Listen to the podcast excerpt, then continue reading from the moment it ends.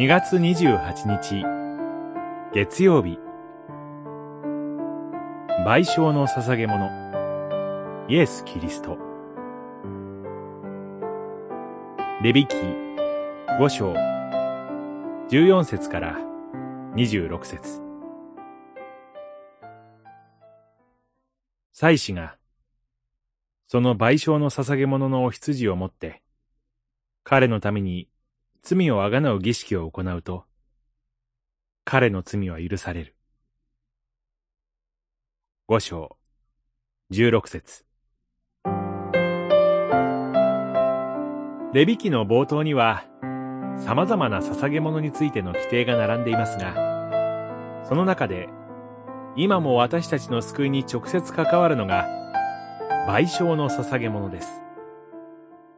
人が過ちを犯し、禁じられている主の戒めを一つでも破った場合、無傷の羊を賠償の捧げ物としなければならず、それによって責めを負ったすべてのことに許しが与えられると定められています。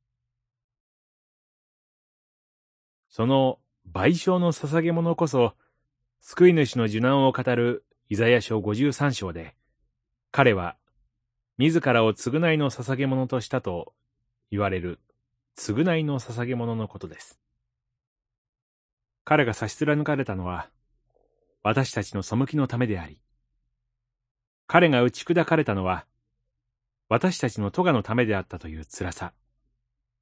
道を誤り、それぞれの方角に向かっていった、その私たちの罪に悩む弟子たちを、イザヤ書は、このレビ記の賠償の捧げ物に出会わせたのです。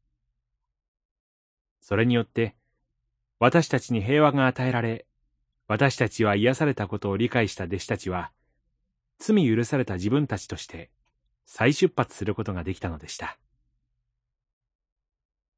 私たちの賠償の捧げ物、イエス・キリストによって、今日、私たちも新たに出発しましょう。祈り。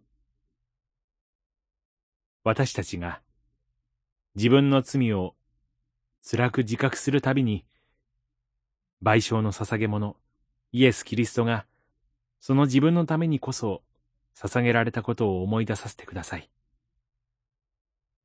主の皆によって。